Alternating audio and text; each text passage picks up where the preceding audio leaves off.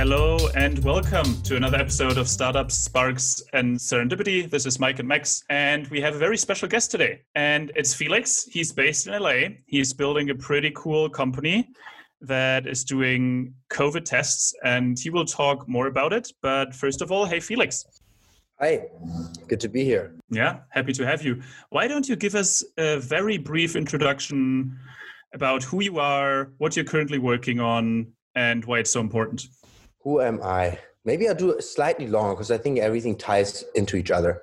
Um, so I grew up in Germany, mainly Germany. Mother Chinese, dad is German. So basically, living between Shanghai and Munich, or started out in Düsseldorf and then studied in Munich. And in between, as a child, I lived in Shanghai um, in a monastery actually as a monk. So that kind of profound experience for, for me.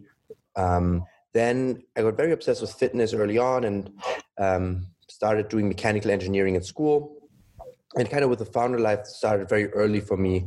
So with 18, uh, I found one of my best friends, like first day of college, and we basically decided to throw a party, a big party, because uh, there was none. And that turned into an event management company, um, which we basically used to finance all of our school. Then I went to San Francisco and got immersed in the tech world. That was after, okay, like after I had like a brutal failure. I had like a brutal failure really early on uh, with a travel agency I started. So we made it, we made like a very profitable company, but I was basically screwed over by a partner who was like mm. older than me and more experienced. And um, yeah, I just hadn't seen anyone that malicious before, right? Someone who's just outright malicious and, and willing to just screw someone over like this. So uh, I said, instead of fighting it, I said, okay, I need to kind of do what I'm passionate about, that's technology.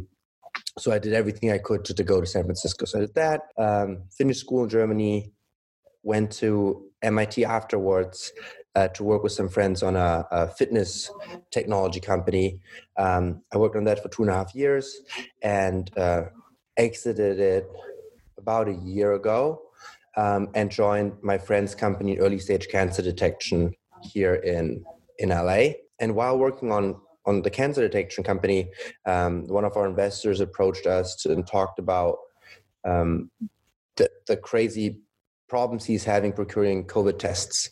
So the pandemic was breaking out; it's in full swing, and no one was really able to get people tested. So I jumped on the wagon relatively early. So probably around May, I started looking into it, and we we started working with different laboratories and helping them um, redevelop their workflow so they can actually do these high volume tests. And with that cancer company, uh, we were focusing mainly on B2B and movie productions um, because we're in LA, it's very lucrative.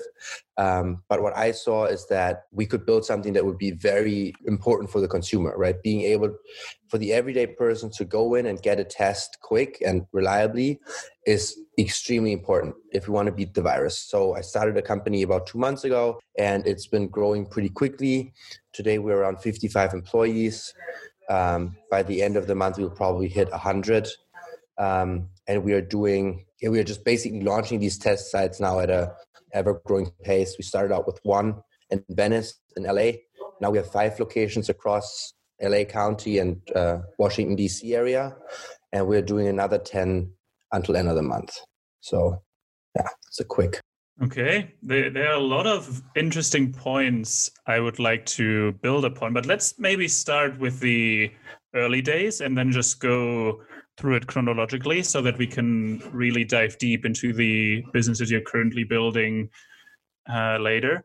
Um, you, you, mentioned that you were living in a monastery when you were a child. Maybe you can elaborate a bit on that. Uh, like, why did you live there? And also, did you learn anything that you're currently still using, or was it just a profound experience? Yeah.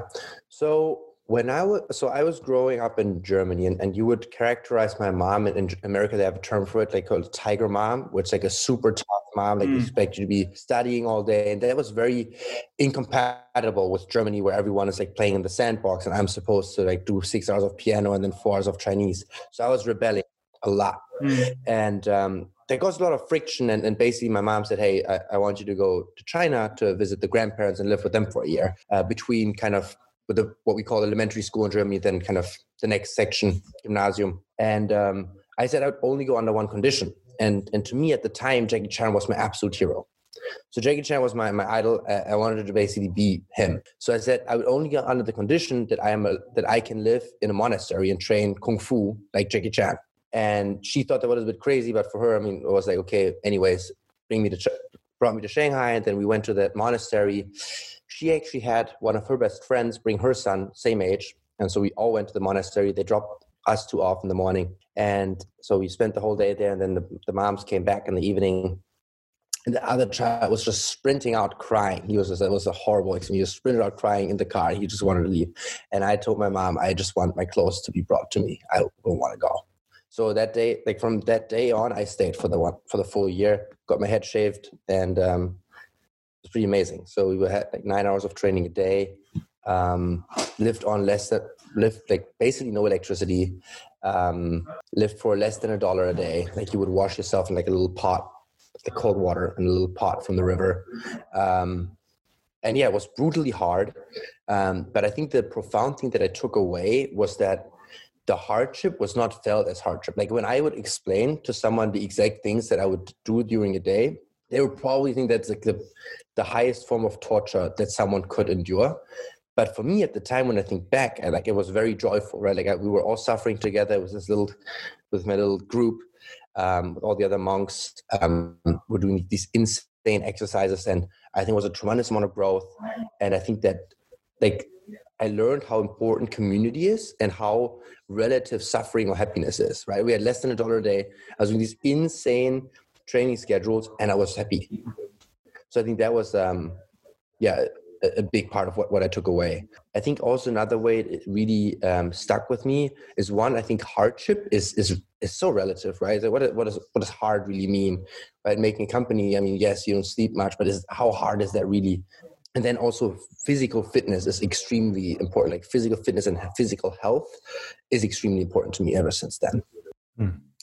And uh, th- thanks, Felix, for sharing it. Um, quite an interesting story, and I want to want to deep dive one more point. You mentioned that you kind of had your role model with Jackie Ma uh, being kind of your your role model that you were looked looked to um, in in some ways. But the question I have is, you talked about like the the brutal life in the monastery, but also the let's say the torture that maybe people externally would would see it as. And I, I wonder like how did you overcome the situation of actually seeing that you can still be happy in the circumstance of total suffering and and and kind of the hardship uh, throughout the 12 months that you've gone there I think the beautiful part was because I was just 10 years old. Everything is so relative, right? Like you don't know what the world's supposed to be like because that's the truth, right? The world is supposed to be like nothing, or you can make it whatever you want it to be. So in us, like for a German like framework, it's like, oh yeah, no, that, that's your life. But in China, for these people, that was their life. So you go there, and for everyone else, it's normal. So for you, that's normal too. Like one illustration of like kind of the the relativeness of suffering. We had one exercise that was called Hua Tiao it means basically frog jump. So you go in like a deep, deep squat position and then you just hop. You would see it now, like in probably you have like some exercise workout videos you do, like maybe you go once across the room. We would go for miles, like hours, like the legs would turn blue. You would go for hours. And um, you would think that's pretty bad. But then the last person of the group, he would be whipped with a bamboo stick because the because the master is running behind us, right? So he has a bamboo stick and he, and he would whip you. So you were you're hopping down there and you're like, it's not that bad right? I'm not getting whipped. It's all relative. That's actually, uh, uh, I, I, like the analogy, and I'll, I'll probably start using that whenever I talk about entrepreneurship now. When someone is complaining, I just say Felix, yeah, he had to do frog jumps for miles, and he wasn't whipped. so what are you complaining about? No, I, I, I totally, totally agree that uh, it's often relative and it, it always depends on or often depends on how you look at it and what resources you have to actually cope with it but okay, apparently you um, had a great year. You learned resiliency, physical and mentally, I, I assume. And then you built your first business with 18, earned some money. Maybe we talk a bit about the actual travel company and the failure, and especially what you learned out of that, because that's probably a, a very deep experience as well, I would assume. So I'm 18 years old. I don't know anything about entrepreneurship or that concept. I'm not even thinking about it, right? So mm. my family is a family of scientists. So my dad is a physics PhD. Um, so from the Germans, like my grandpa is like a double PhD biology and chemistry, and my Chinese side, my my my grandma was a physics professor, so it's all like scientists. Mom's a software engineer, so it's all kind of like scientists and, and engineers, um, but mainly mainly science. And my dad went into procurement, so kind of business, buying a bunch of stuff for companies after he finished school. So I thought, okay, he did physics for all these years, and then he ends up buying chemicals. It just, I mean, it didn't seem to correlate enough. So I said, okay, what what can I do that still kind of brings my passion and, and uh, for physics because it felt very physics and math was always very easy for me. How can I combine it with something that I can maybe use? So mechanical engineering just seemed to be the thing. When we did the first event, we were not even thinking about it as a business, right? So now thinking back, I don't even think I was like, oh yeah, we started a business. No, we just like, hey, let's throw a party. There's no party here. And then wow, we made money. Why don't we just do that more often? That was so fun. And um, so I think I did that, and from doing that. Um, I, I, then saw, oh, there's another opportunity um, that was not related to my skill set at all, but I just saw it and was it was not necessarily a big opportunity. It's just basically every time a high school student graduates, um, usually the whole class goes to do a trip together. And I basically just saw that, and Facebook just came up, and we're already really good at these Facebook ads and joining these groups and events together. So I was like, hey, maybe we can just do that. And that worked really well. I think we did about a quarter million in sales in the first nine months for like a 19 year old kid. That's pretty, it's quite a lot. And quarter million sales is um, a quarter million in profit essentially because it's commission based, right? You have these big packages from the tourism boards or whatever that you get and you sell it and your revenue is the commission and the commission is essentially just profit. But I was just brutally screwed over, right? So nine months later, I find out the papers were forged. Yeah, like the brand that I signed off, like all the papers that I basically signed, they were all fake. So all the money that I put in was also gone. And I also realized the whole market that we were in was not a very awesome place to be, right? So it's a fixed market. There's always the same amount of people traveling. It's, I mean, the same amount of people graduating every year, and they will be traveling anyways. So we didn't, first, we didn't change the world. And secondly, the markets, I mean, it's just basically you need to badmouth someone else to get that piece of the pie. So, so that whole thing was was not great anyway. So I, I sat back and I was thinking a bit more and um, and realized, okay, this is this is not what I want to do. And they just had this crazy calling that I need to go to San Francisco. Like I just had this crazy calling San Francisco. So 19 years, 20 years old, I needed to go to San Francisco. And I remember now, like going back, I still have like applications on my Google Drive. Um, and there's one application that's like, I think the funniest. I, I wanted to go there so bad. I applied as a cleaner at 24 Hour Fitness. nice. Like I just wanted like on Montgomery Street. Yeah, I went there a couple of times. I just wanted to be in San Francisco to me, America was so glorious, right? Like I thought 24 hours was like beautiful. Now knowing what the 24 hour fitness in Montgomery looks like, I'm very, very happy that I didn't get that job. But uh, I landed, I landed like a junior consultancy role uh, at the German American Chamber of Commerce, which is amazing. It's like uh, on Embarcadero Center, I know 20th floor, beautiful office. Um, landed that job and then kind of was introduced there into the, the whole startup environment, right? All the other 20 year old kids starting already to play with Bitcoin that like eight years ago, seven years ago. Um, and all these all these things. So I got fully immersed in just hey, you you see something that you want to do and you just start building it. Um, yeah, and I think that mindset I took took back to Munich after after my stay there. Yeah, that, that sounds actually very similar to how I got to San Francisco. I didn't apply at 24 hours, but uh, I, I, sent hundreds and hundreds of applications, and then someone finally took me, and it was an eye-opening experience. So yeah. yeah, being in San Francisco is is really great if you want to go into tech. Jumping from that part, you being in San Francisco, you being shaped by the failure and being basically screwed over fairly directly, apparently, to the, the next thing that you built. You built that for quite some time. You said two and a half years, right? Yeah and it was combining a passion or two passions of yours apparently right entrepreneurship uh, at that yeah. point, and then also fitness maybe you talk a bit more about what you built there cool i am under nda on that one so i need to see how much i can say but yeah just just stay high level essentially like the the the big thing that we that I saw was that we have the opportunity to bring strength training closer to people. So I knew the um, uh, incredible benefits of physical training, and I just thought they weren't accessible enough, right? Like you need to go somewhere and like lift heavy objects, and it it just didn't seem intuitive, right? It just seems to be like exactly what Neanderthals were doing like 10,000 years ago. So not much progress has been done, right? They were lifting stones, we're lifting like shiny metal object. It, it just didn't seem right. So we worked on on making this making strength training more accessible, so you could do it at the home. Um, we worked on making it um, more fun and, and engaging, so we would have like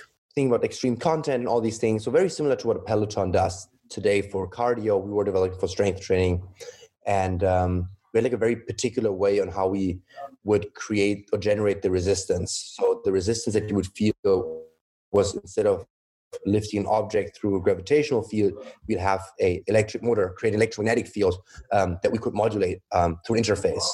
Um, so that really changed the way you could interact with like a strength training machine, right? The strength training machine just changed the weight based on the way you behave. So yeah, that was pretty cool.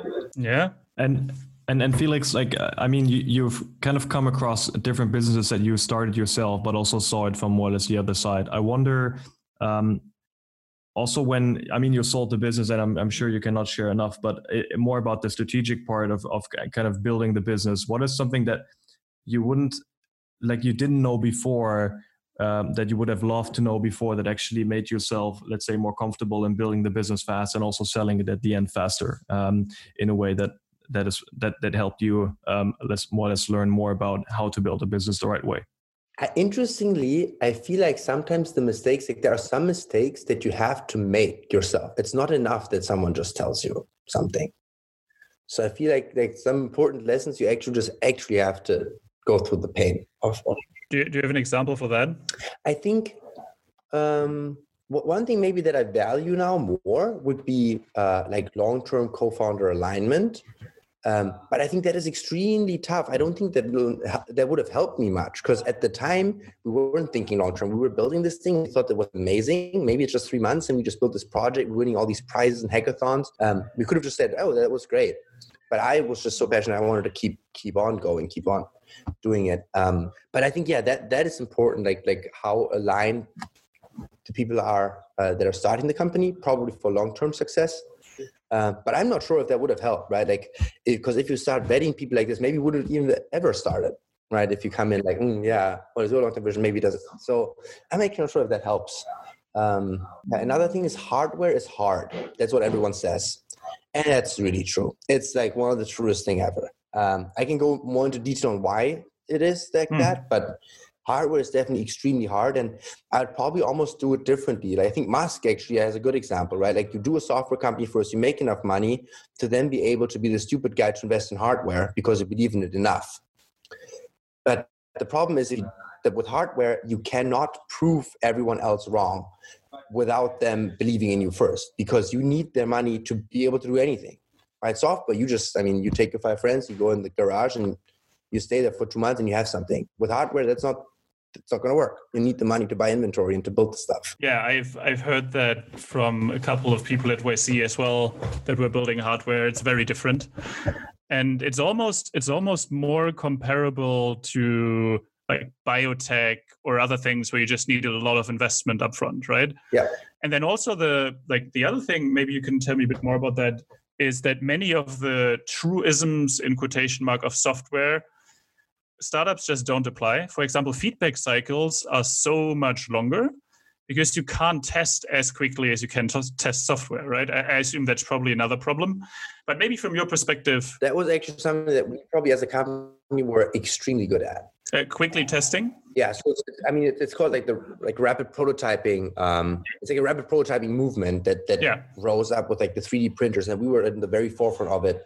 We did like 11 prototype iterations, I think, within like eight months that's probably almost as as you would do it as a as a hardware software product. Yeah, that is that is fairly so quick. Would, like test certain features, like rapidly build our prototypes. Like every two weeks, we had like new prototype iteration. We test like a different part of the hardware. I think that all these things we actually were doing tremendously well. Um, so, what was it about hardware that you think is that much more difficult? Is it only the capital, or right? Yeah.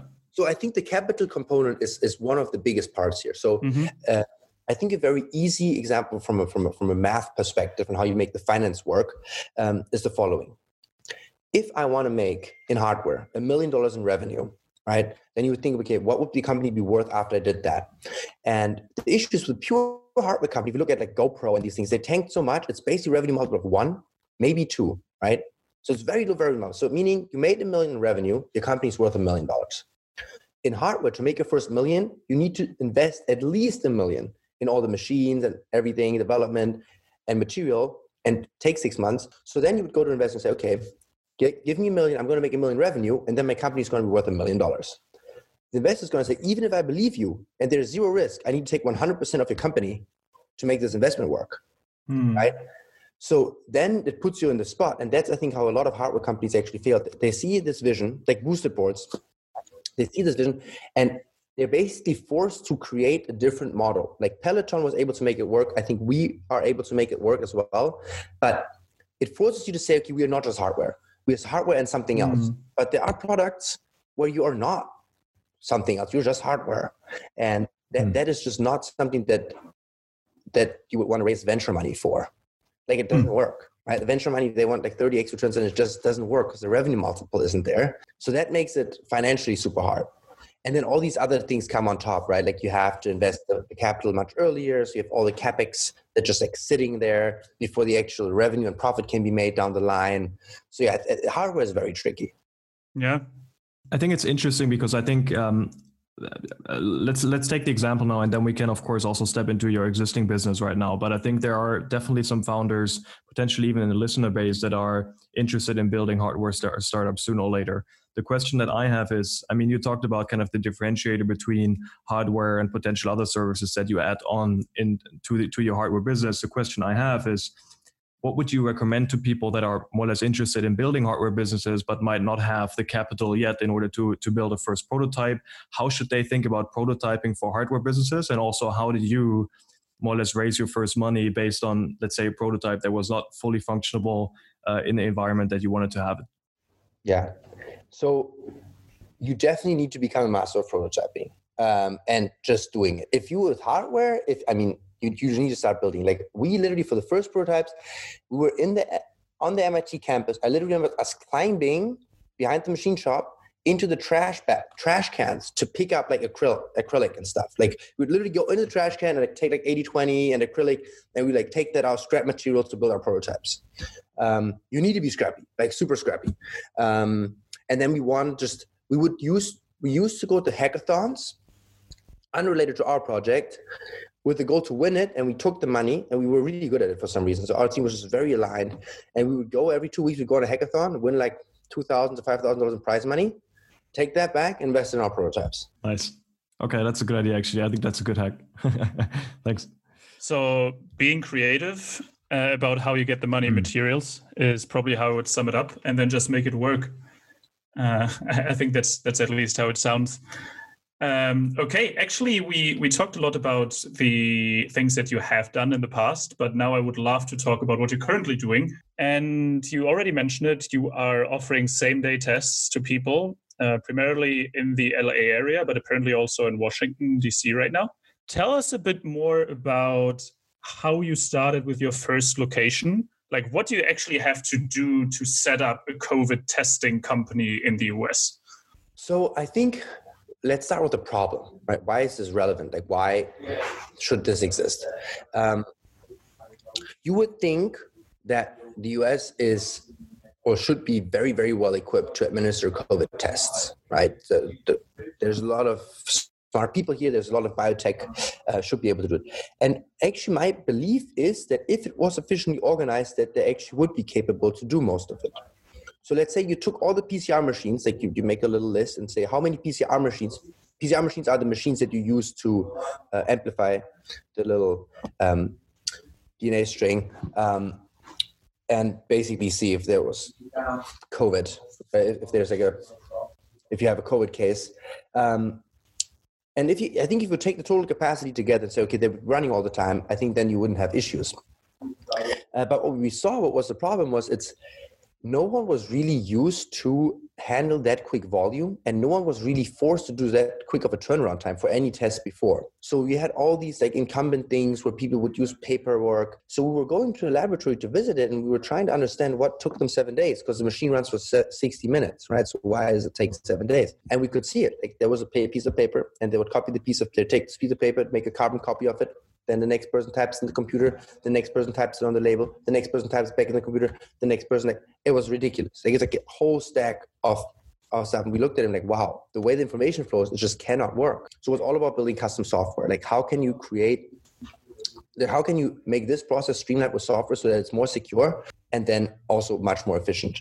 Um, that has a lot of challenges with it too. Like you need to uh, know how to navigate the regulatory landscape, right? It's, you're dealing with patient information that's extremely um, sensitive data. So um, there are regulations like HIPAA um, that you need to follow. So all the servers need to be encrypted. So it takes a little bit longer, but if, if you know what you're doing and if your developers are um, kind of trained in that field, um, you, you can you can get this done fairly quickly, and, and we did. So that was the that was the first part, right? Like getting this the software solution ready, and then I think then the next part is I mean kind of a retail location, right? How would you do a retail location? You need to get the permits, you need to get insurance, you need to get sign a lease, and then you need to hire nurses. You need to, yeah, it's it's it's a whole.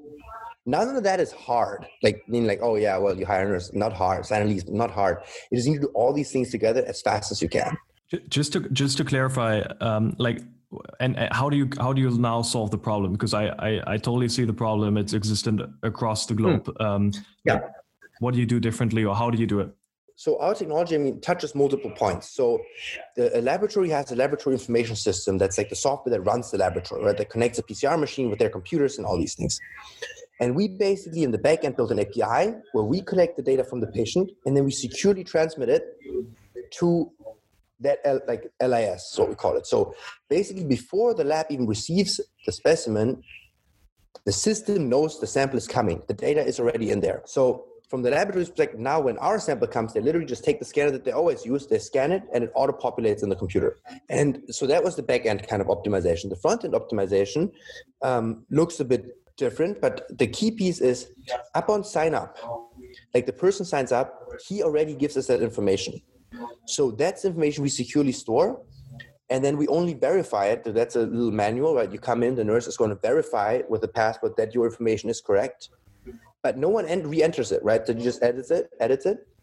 Um, she scans the tube that she gives you, and that in the backend assigns the tube to that person, right? So there's no manual writing at all. So it assigns it to the person, we send it, we submit that information securely to the laboratory, and then when the laboratory receives the sample, the information is already there. So the nurse can actually focus on the testing part instead of kind of typing and got yes, it. Yes, So we're cutting the time on the in the front end probably from like 10, 15 minutes for a check-in to 60 seconds.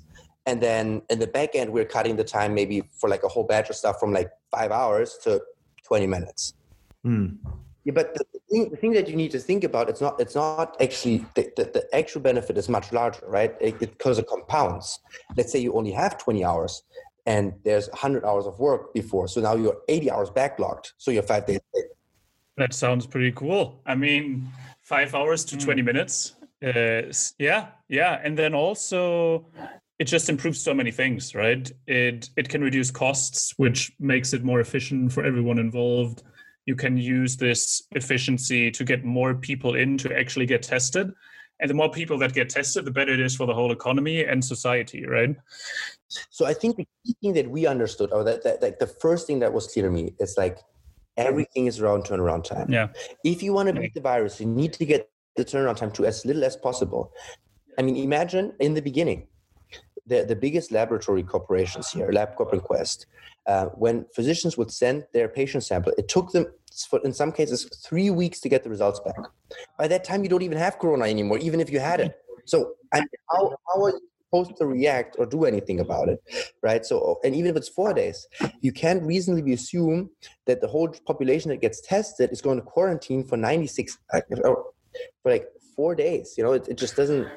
Yeah. So how quick how quick can you do it? And maybe uh, I think 80% right now, like 80% mm-hmm. of our tests. So we have two versions. Like we have one for insurance, um, Mm-hmm. That's we don't prioritize that, but like we we pay for priority and we like rush ship everything uh, yeah. with like a manual, like with our own drivers to ensure that it's reliable and fast. Mm-hmm. So I think we are turning around 80% of our samples in less than twelve hours, but we guarantee twenty four. Okay. So, so like we think of like ninety nine percent of samples are returned like twenty four hours. That's where the name is coming from. I mean, the vision. It's more the vision, right? I know that we yeah. put ourselves in a tough spot giving us that name, right? Same day testing, like, yeah. it's, it's, a tough spot. So first one is same day testing means like you can come and get tested the same day. That's not yeah. typical. Right? With the doctor's office, you need to make an appointment maybe several days in advance. With us, you can always make an appointment same day. But mm-hmm. the vision, of course, is that you not just oh, get your appointment the same day, but also the result. We are able to get that in like, yeah, in quite a in, in, in quite a few cases, um, yeah. but not in all cases. But that's yeah. the vision. Ultimately, getting there. Yeah, and also depends when someone gets in, right? Uh, 8 a.m. Right. is different than 6 p.m. Right. in the evening. Right. Yeah, so I think before like 1 p.m. we have like 80% of the of the time we actually have it the same same day. We don't advertise it anymore. I did it in the beginning. People are so angry when you don't get it in time. It wasn't worth it.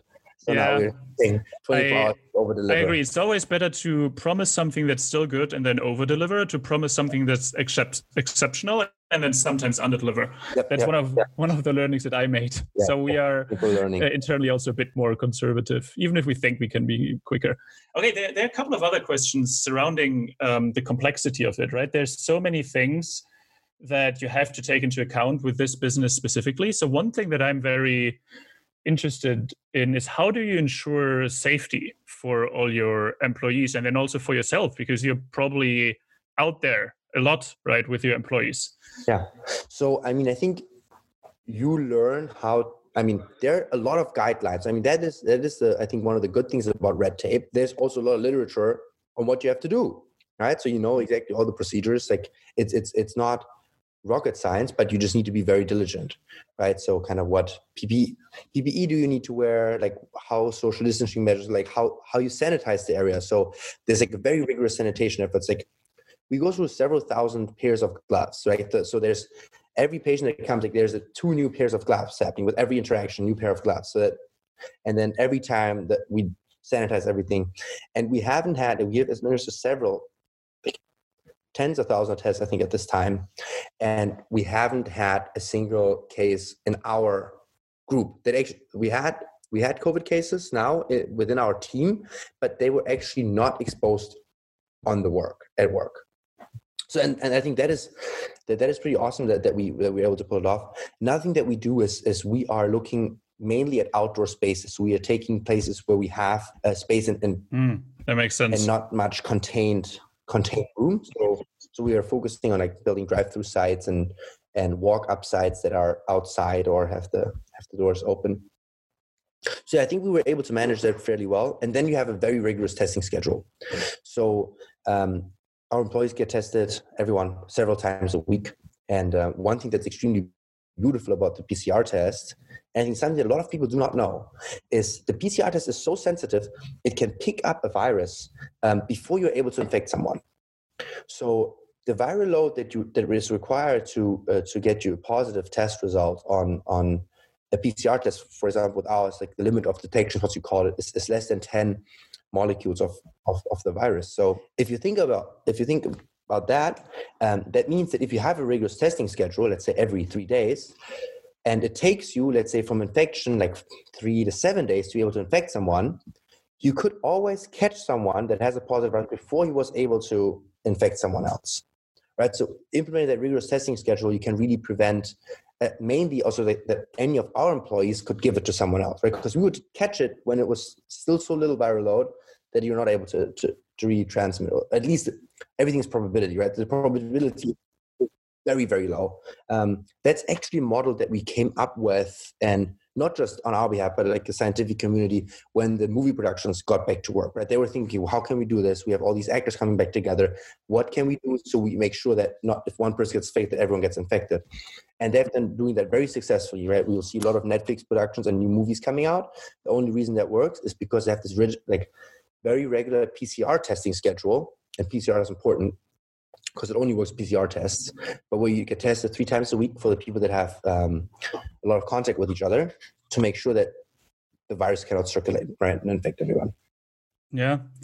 Uh, Maybe a follow up on the different kinds of tests, uh, because like one thing that you often see mentioned in the media and sometimes from credible sources, sometimes from less credible sources, is that like these super quick tests are like right around the corner and soon everyone can test for like five bucks within like 10 minutes. Yeah. Uh, I haven't seen them, so maybe you can give me a bit of context here. Yeah, I, I mean, when I saw this, like when it came out, I don't know when they announced it first, like with Abbott here, I think with Roche in Europe, and they said it's coming out in August. I everyone was calling me, and I just laughed. I was like, this is just not happening at all. Um, first, the first problematic thing, I think there's that's just pure science, and I think that's a beautiful thing about physics, right? If you think about first principles, like think about okay, what is possible, right? Like what is theoretically actual possible, actually possible. Mm-hmm. So when you think about what is the mechanism that uh, how does PCR work, right? So it's a polymerase chain reaction. So what you do is essentially you you take a selected piece of the of the virus and you you make primers. That's essentially like a little different molecule that attaches to it on both sides, and you put it in a solution and you heat it up and cool it down, heat it up, cool it down. It's called thermocycling. And with each process of heating it up, you actually create a copy. So one becomes two, two becomes four, four becomes eight. So instead of having one, after 60, 60 minutes, you, you end up with millions, right? So, so you amplify it. And then with the, the other one, you do not have that amplification. So now you're saying, okay, which one is more accurate? When you can imagine the one is basically having a huge like magnifying glass, right? You look at it, but it, now everything that you want to look at is millions of times amplified. You're like, ah, okay, it was there. With the other one, you you don't. So it theoretically can never, right, can never be as accurate as the other one. Um, at least not in any reasonable time, in my opinion. Like not in the span of one or two years or three years. Um, because PCR, I mean, that has been around for for ten, like for decades, right? It's it's that's a proven technology. It didn't come out of nowhere. Like it has been around, right? So we are not just going to invent new technology like this. And the second thing I think that gets people very confused is how do you measure, like, what's the quality metrics, right? And you talk about accuracy, right? And accuracy is, is a mix of sensitivity and specificity both are important, right? Sensitivity is basically if there is a positive, right? How many times did you call the positive right? And then specificity is like if there's a negative, how many times did you call it negative right? So I think the the problem is that that it's that we as as consumers are very easily fooled because it's it's it's not just like oh yeah it's like 500 horsepower right it's it's not as easy to understand um, so when they say that these antigen or these rapid tests have a very good high accuracy right that that's theoretically sounds good. Mm. But, but there's just tons of issues with it. So the main one for the antigen test to me is like when you look into the fine print, you you get to the metric that I think is the most important one is limit of detection, right? What is the minimum amount of virus required to actually detect someone as positive? And, and so the usual limit of detection is a 95% confidence, right? So what is the minimum amount of sample that you need to be able to call someone correctly at 95% confidence? And with the kit that we are using, the PCR kit, that gets around five to 10, right? Five to 10 molecules. And with these antigen tests, you're talking hundreds to tens of thousands, right? So it's orders of magnitude off. Mm-hmm. Right, so significant difference, right? If that, someone needs to have like hundred to a thousand times the viral load mm-hmm. to detect to detect it. Yes, accurate. But then when you look into the experiments, like, oh yeah, but it had hundred times the virus in it. Mm. Yeah, so basically, did I understand that correctly? That some of these tests are advertising a sensitivity or specificity with a certain percentage, but the threshold for actually measuring these values is like thousands of molecules. Correct. yeah. The... yeah, that's pretty oh. much it. huh That's pretty much it. Yeah. Okay, that's interesting. And then another thing I think that is a bit tricky is if you said it's 99% accurate, right? So you miss one out of 100. Mm-hmm if that was like in, in the sense like let's say it was false positive that would be pretty bad right? Let's say one in a million people have it. Let imagine right? Imagine the scenario one in a million people have it. So at this rate of one in a hundred you call wrong you would call 10,000 people positive. So you call 10,000 people positive and there was only one. So you so then 99% suddenly doesn't sound that great anymore right you call out of 10,000 people you call 9,999 wrong and you can say that was 99% accurate. Yeah. What's the accuracy on the PCR tests? It that one is close to 100%. Okay. Right, so you go 99.999. Um, it's very hard for the PCR test to to at least, I mean, a, a false positive is, is very hard, right? So there's a lot of ways where it can go wrong still, right? So imagine you you just didn't collect the sample well. Yeah. Right. So if there if you are infected, but there is no virus on the collection kit, then obviously you cannot call it right. Mm-hmm. That I think is also one of the things. Like it's so it, when you want to be careful. So on our um, test report, it says not detected, right? It does not say you don't have the virus. That's for the doctor to tell, right? The interpretation of it, because we theoretically cannot know. We as the, like running it in the laboratory, we only see okay, whatever you hand us had no virus on it, and we can say that with the basically 100% accuracy but was the sample collected well enough? So that's why for us, we are paying, we're going the extra mile, we're paying registered nurses, it's not required, we're paying registered nurses to be on site all day so we can make sure the specimen we collect are collected right. Collection is actually like a, a quick uh, sub question that I had because there's also a lot of rumors going around with how do you actually collect it right and what do you do if people push it too far down your nose and did you hear that? yeah, there's yeah. So wow, one is called the nasopharyngeal. That's the one that people also name the brain swab, where they put it literally several centimeters deep, several inches deep, like mm-hmm. literally until it touches the back. From day one, we I said we are never going to administer that test. Never going to administer it. That is not. If you want to fight the virus, that is not how you do it. You scare, like you traumatize people to a level that they will never get tested again. If you do that to a kid, he is never going to get tested again, right? And that is not how you solve the pandemic, right? Even if that was a bit better, that's not how you can go about it. And then I think, like, I mean, pretty quickly after, like, people realized, well, why do you want to put it all the way in the back? It's because, okay, yeah, there's the highest concentration of the virus. Well, if you blow your nose right before, well, then the virus goes to the front of the nose. So you can just use a swab here. So that's what we do, right? So just you to think about it and be a bit more innovative and then you can find lots of ways and how you, how you don't have to scare people like that mm. so what we do is we have people blow their nose so the virus is kind of coming to the front and then we have a just anterior nasal swab that goes less than an inch into the nose just in the front much more comfortable. Got it. Thanks felix for for sharing that. I think super interesting for everybody that was kind of wondering what what was behind the like the the technicality of of covid tests. Um, i think i have one more question regarding how what kind of skills you have in order to come up with more or less business solutions that might not be let's say in your previous experience? I mean you've worked in in a cancer detection company before but the question that i have kind of re- looking at, at your current business that it, it potentially well as far as i know at least is a topic or a, a field where you not have been working at for the last kind of 10 years. And i wonder what kind of generic skills do you have or what kind of frameworks do you have that help you to access more or less themes and topics um, to build a business on top of them that might have not been on your radar for the for the last 10 years where you didn't do kind of scientific research about it? What has helped you to kind of start a business in a field um, where you were not potentially the expert in the last 15 years or how did you overcome that situation very fast to go very deep into the actual topic? I think one of the biggest things is to figure out for yourself when to ask someone like when to seek out expert advice and when to just sit down and think for yourself.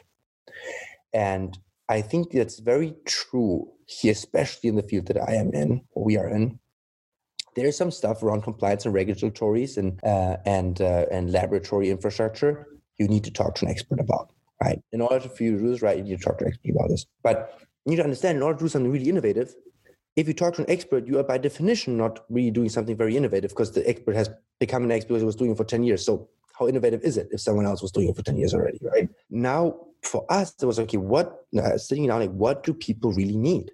Like, what do people really need? And it's like, okay, the problem is people can't get access to tests. Like, you need to go to doctor's offices, all of this paperwork. So you just need to say, okay, we need to get rid of all these different things. Can we get rid of them? And the answer to most of them is, is yes. Okay, well, we can get rid of the paper building software.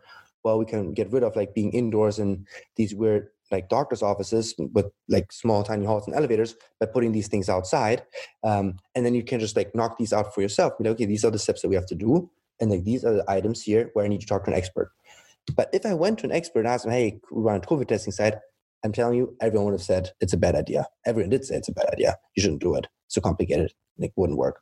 Um, but yeah, so you just kind of need to go through it yourself and be like, okay, what are the things that you can do? Like, and um, there are also things that I mean, especially for us in the scientific, like working with scientists a lot. I, I think what I've realized is they have a diff- very different worldview on some of the things, right? When and, and which is good. Right? In laboratory, you cannot do a mistake, right? Like you need to be fully on point. Like you can, you have to be very, very efficient and compliant. And you, you you're not supposed to think outside of the box in, in that sense, right? You're not supposed to find any shortcuts. Like it's procedures. If these people have like these people have the ability to solve it, right? Like they are at the forefront of the technology, the PCR that actually has it, but they cannot do that innovation that's required on the retail side on the software side because they're not willing to break things, right?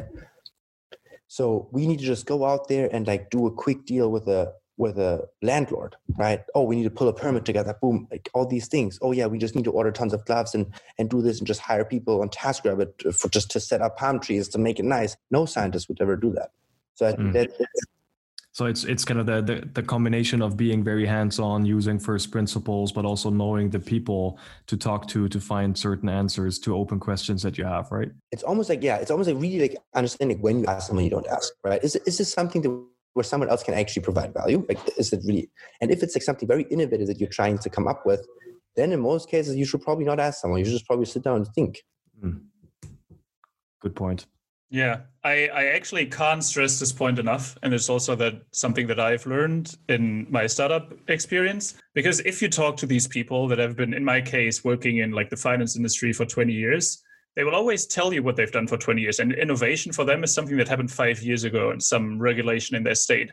So if you really want to do something new, sometimes just have to like think. I don't know how you do it, but for me, it's usually in front of a like blank sheet of paper or a whiteboard, or just talking to someone. But in the interest of time, since we know that you're busy, you have to test a lot of people today, and even more in the next couple of weeks and months. We we usually like to close it off with a content suggestion. So, do you have any favorite book, podcast, or like uh, preferably book or blog, something to read that you would recommend to people, or would you just tell them to sit down and think more? I read quite a few books lately. Which one I like the most? trying to find one that's like not the generic, oh yeah, read zero to one, read like Elon Musk, Ashley Vance. I'm like, which one was one? Yeah. Sapiens is my secret, my secret. You know, that, that, that's like uh, if you if you mention the yeah. ones that have, that everyone has already read or heard like twenty times being recommended. I actually, so yeah, which was the other one from from Harari? So he did Sapiens, Homo Deus. Yeah, that one was also interesting to me. Uh, Homo Deus, Sapiens, twenty one lessons. Yeah. Yeah. I honestly, I mean, if yeah. someone hasn't read like Homo Deus or Sapiens, I think they should read. I think that's a great perspective on how you can combine like history and then it just shows so many interesting things, right? Like about like how you can make not even talking about how correct everything is, but like just the way mm. you can think about things. It's very, very enticing. I agree. Um, that's true. Yeah, I'm thinking. What was a good one? Sometimes a generic one. Damn it. But we still need a niche pick. Yeah, I'll tell you guys. I need to think through what, which which one was one of the ones that I that I really enjoyed. You can also tell us afterwards, and we just put it in the in the show notes. What's the one that you gifted last? That I gifted last. I gave someone. I got gifted. Someone gifted me Blitzscaling. I'm reading that one right now. Um, hmm. I kind of like. I think what we have to do as as like founders is we need to tell people like the the early founding journey. Like we need to get more people to start founding. Blitzscaling is more like okay, now you've hit it and how do you go skyrocket? So I think something more about oh, prototype. Okay, yeah, we haven't we haven't recommended that yet. I mm. think so. Blitzscaling it is. It's. Mm, I'm not sure if it's. Oh yeah, it is. Fifteen three ninety. Um, it's called Disciplined Entrepreneurship. By yeah. far the best book. Because like that is the book that I started my entrepreneurship career with. Mm. It's from my professor that sponsored me at MIT, Bill Aulet. Um, several unicorns came out of his class already, like PillPack, etc. Um, you have to read that book. It's it's like literally a mm-hmm. workbook. It's not like an enjoyable book. It's like okay, you, this one you take this, you do 24 steps, and you start Great. the company like this. Step one, step two, 24 steps. Step one. I think nice. it's like 24 steps of disciplined entrepreneurship, something like this.